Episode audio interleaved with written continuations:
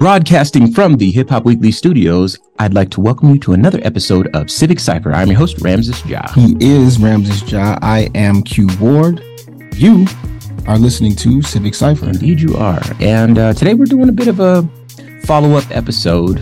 Uh, I'd say half the show we'll, do a follow up episode, and the other half we are going to be discussing something that is very important. And today we are fortunate enough to be joined by Suzanne Aslam. She is the former Miss Arab USA. I just found that out and my mind has been blown. I knew her as the author of the book Post Pardon Me. Um, but she's going to be helping us in terms of adding some perspective to the conversation we had last episode, where we were discussing the conflict uh, between Palestine and Israel and giving us some perspective and some insight into more of what it might mean to be on the Palestinian side of things, because that's something that we've lacked. To be honest, uh, on the show, we've done our best to try to account for the various positions that people might take um, to be credible and fair and balanced journalists. But um, she's joining us today to help us uh, answer some questions and provide some insight and hopefully uh, help us with a space to create a little bit more em- empathy for all each other. So, welcome to the show. Thank you so much. um, in addition to that, the second part of the show, we're going to be talking about a police shooting that took place in Westminster, Colorado, that really got Q and I to have a conversation that we seldom have around here, where we start to challenge our beliefs and and question how deep they go. So uh, you're definitely going to want to stick around for that and so much more. But first and foremost, we're going to do like we always do at this time: start the show off with some ebony excellence. Shall we? We shall. Um, this time it's some sports stuff. So Q, you want to take that? I love when he says some sports stuff because that's just beyond his uh, level of comprehending. You could just do it better. Yeah, right. Um, today's Ebony Excellence brought to us by Actively Black. There is greatness in our DNA. Visit activelyblack.com. Uh, this story comes from LakersNation.com. Wow. I just read the first sentence and it gave me pause. Mm-hmm. Set to begin his 21st NBA season, LeBron James will turn 39 years old in just a few months, but the Lakers superstar remains amongst the NBA's most elite players. Last season, LeBron was once again named to the NBA's All NBA team, posting an average of 28.9 points, 8.3 rebounds, and 6.8 assists. Upon recently getting the news that he is officially, wow, the oldest player in the NBA, LeBron gave a hilarious response before showing off a level of athleticism that looks nothing like that of a person nearing age 40. I saw that. I couldn't do it when I was 20. um, moves like that are what many Lakers fans are hoping to see more of from LeBron this year. His foot injury severely hampered him during the playoffs, but prior to that, the Lakers superstar had many moments resembling that ridiculous dunk. But he and the rest of the Lakers are focused solely on the ultimate goal of bringing the franchise's 18th championship. Wow. Um, LeBron needs just 1,348 points to become the NBA's first 40,000 point player. James also has a chance to surpass another record held by Lakers legend Kareem Abdul Jabbar. Abdul Jabbar averaged 23.4 points in the 1985 86 season, the highest ever by the NBA's oldest active player. Coincidentally, Kareem turned 39 during that season, just as LeBron will do this year. Listen, Get he is still excellent and he has been the whole time. So glad we had a chance to uh, shout him out. So I have been doing my best to research this war. It's it's being dubbed the Hamas Palestine or sorry, the Hamas Israel war. Um, or the Israel Hamas war. I, I forget the order, but it's being dubbed that. And I believe that what that does is that paints a picture that isn't entirely accurate in terms of the res- the the result or the the outcomes because it it it kind of makes me think that it's between Hamas and Israel which I believe in theory that's what it is but the people bearing the brunt of that ends up being the Palestinians. I think it's very intentionally Hmm. phrased that way okay. to give those who are not um, who haven't done any research or who might lack information the Mm. impression that that's what's happening. Okay. So and it and it and it points the empathy toward a very specific group okay. in that conflict. I think intentionally. Sure. Sure. That's just my opinion, though. No, no, no, I'm that's- in that's- no way an expert. That's what I was trying to say. So, um, Suzanne Aslam, appreciate you Thank being you. here. Um, so before we get started, tell us a little bit about yourself, um, and sort of, you're going to give us a little bit more perspective. Uh, give us an idea of your, the, the walk of life that you come from that allows you, um, credible perspective for the benefit of our listeners. Thank you. Um, my parents are Palestinian Christians from a suburb of Bethlehem. So they came here when my mom was pregnant with me, born in Detroit. And Nice. um, uh, we've been going back ever since, back and forth. I've worked with peacekeeping organizations there. Um, my grandparents, who are still alive and still living there, I was with them in Palestine last month. They are older than the state of Israel.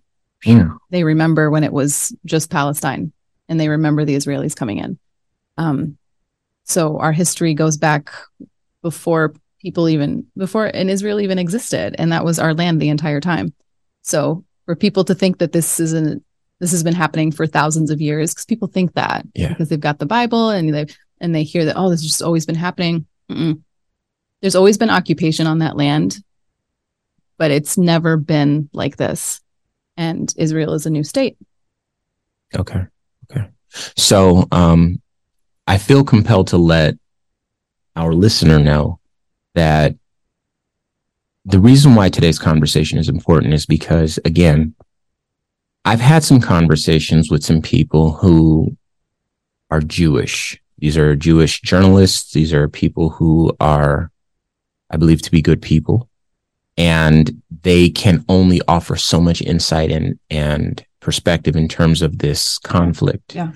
Um, and so in sort of regurgitating what I had learned so Yeah. far, um, it felt like I wasn't able to fully articulate the other side of things. Mhm. And, and since then, a lot of the visuals, since, since my initial, initial conversation with, uh, my Jewish friends, a lot of the visuals, a lot of the videos coming out, um, that are very, very sad videos of, of death. And obviously, um, we have to mention that we've seen the bodies of young children. We, we tried to talk about that last episode and I, I just gave up because I'm, it's not, it is beyond the scope of my abilities to articulate a mangled child's body on the radio. I'm not just not that morbid of a person.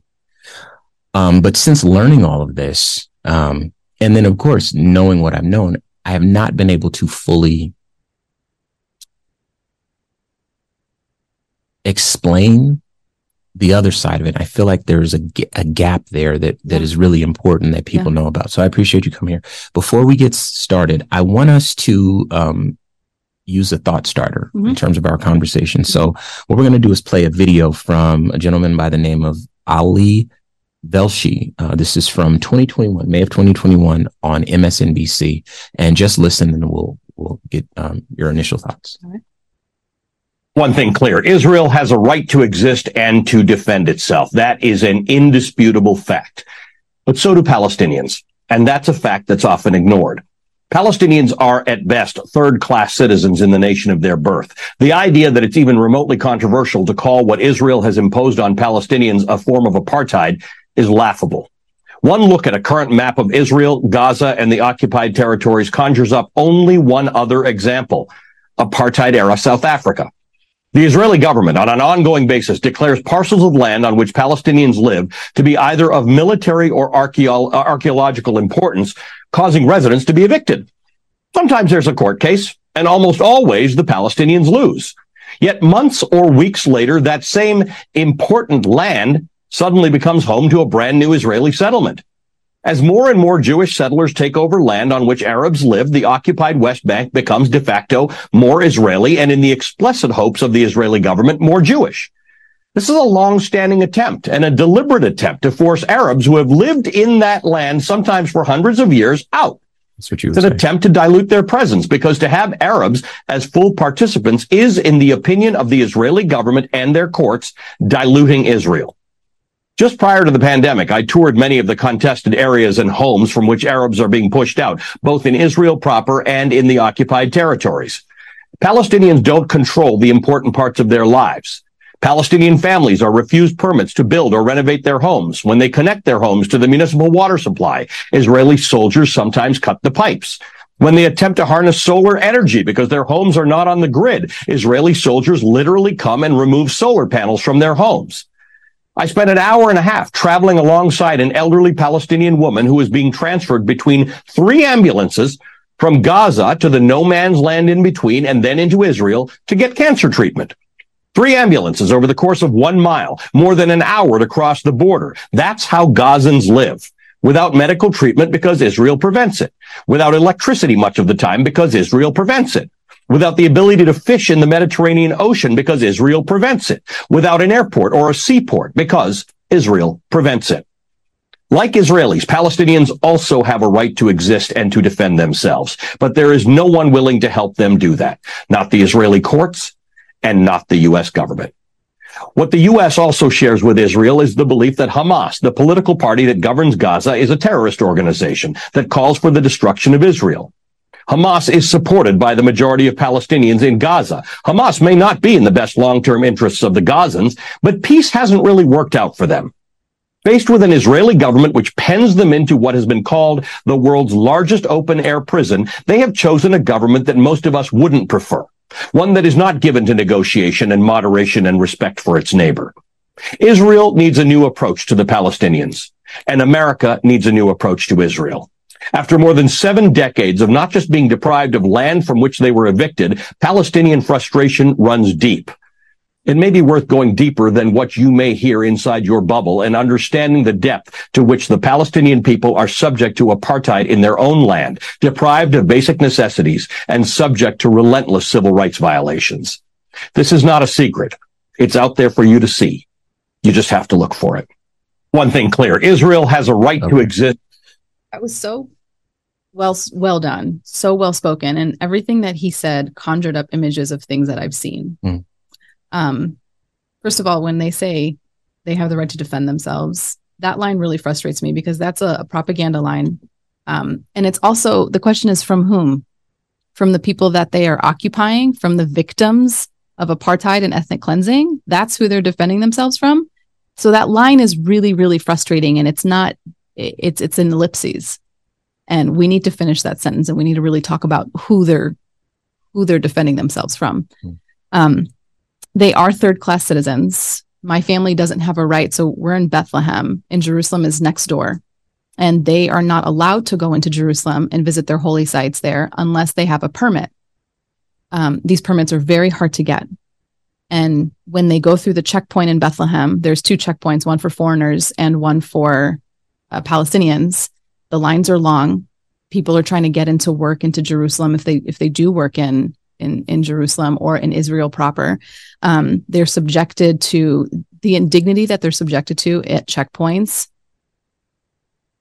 Is nobody should be subjected to it. They they make you stand there such long lines. I've seen I've seen soldiers spit and throw water, like just a water bottle that they were drinking, and then just throw the rest of it in the faces of people at checkpoints who are actually in their own city trying to go to a mosque, but there's a checkpoint between the city and the mosque.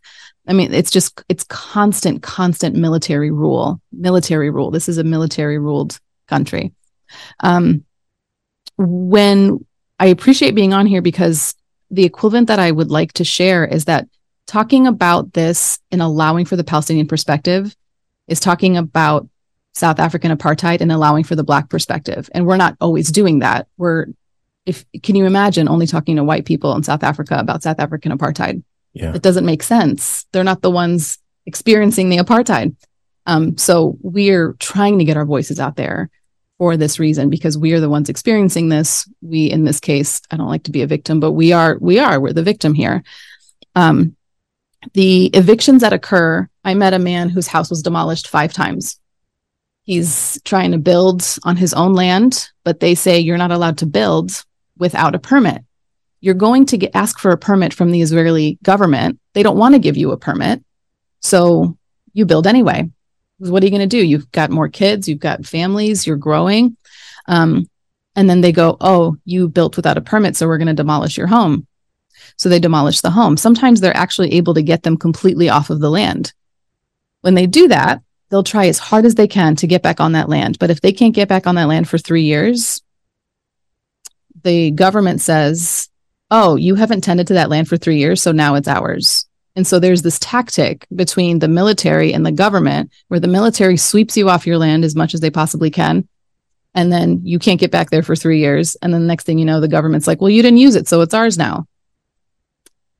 That's a, there's yeah. there there's this this is systemic they're doing this they they know exactly what they're doing i mean they're they're not they're brilliant so let so let's talk about the the conflict because I, mm-hmm. to be fair, that video mm-hmm. that we saw was mm-hmm. from 2021, 21. right? Mm-hmm. So let's talk about the recent uh, conflict that mm-hmm. started on October 7th. 7th, mm-hmm. right? So uh, I guess do because he mentioned that the the Hamas has a lot of support from the Palestinians which makes sense according to what it is that you know you're saying that they're living under and what he was saying too. Um, it's just kind of like well peace doesn't work so this is probably the only way that we can change our day-to-day reality. Um, before the day of the attack how did the people of palestine regard hamas okay so i need to explain that hamas only governs gaza they don't govern the west bank where okay. my family lives. They're okay. a political organization. They were elected. Why were they elected? They were elected because these are people who are under so much suffering and they are desperate. And Hamas, I, who I don't, I don't support them. I mm. don't like their ideology, but they were actually doing something. And Palestinian people were like, you know what? Somebody's fighting for us. So fine, go ahead.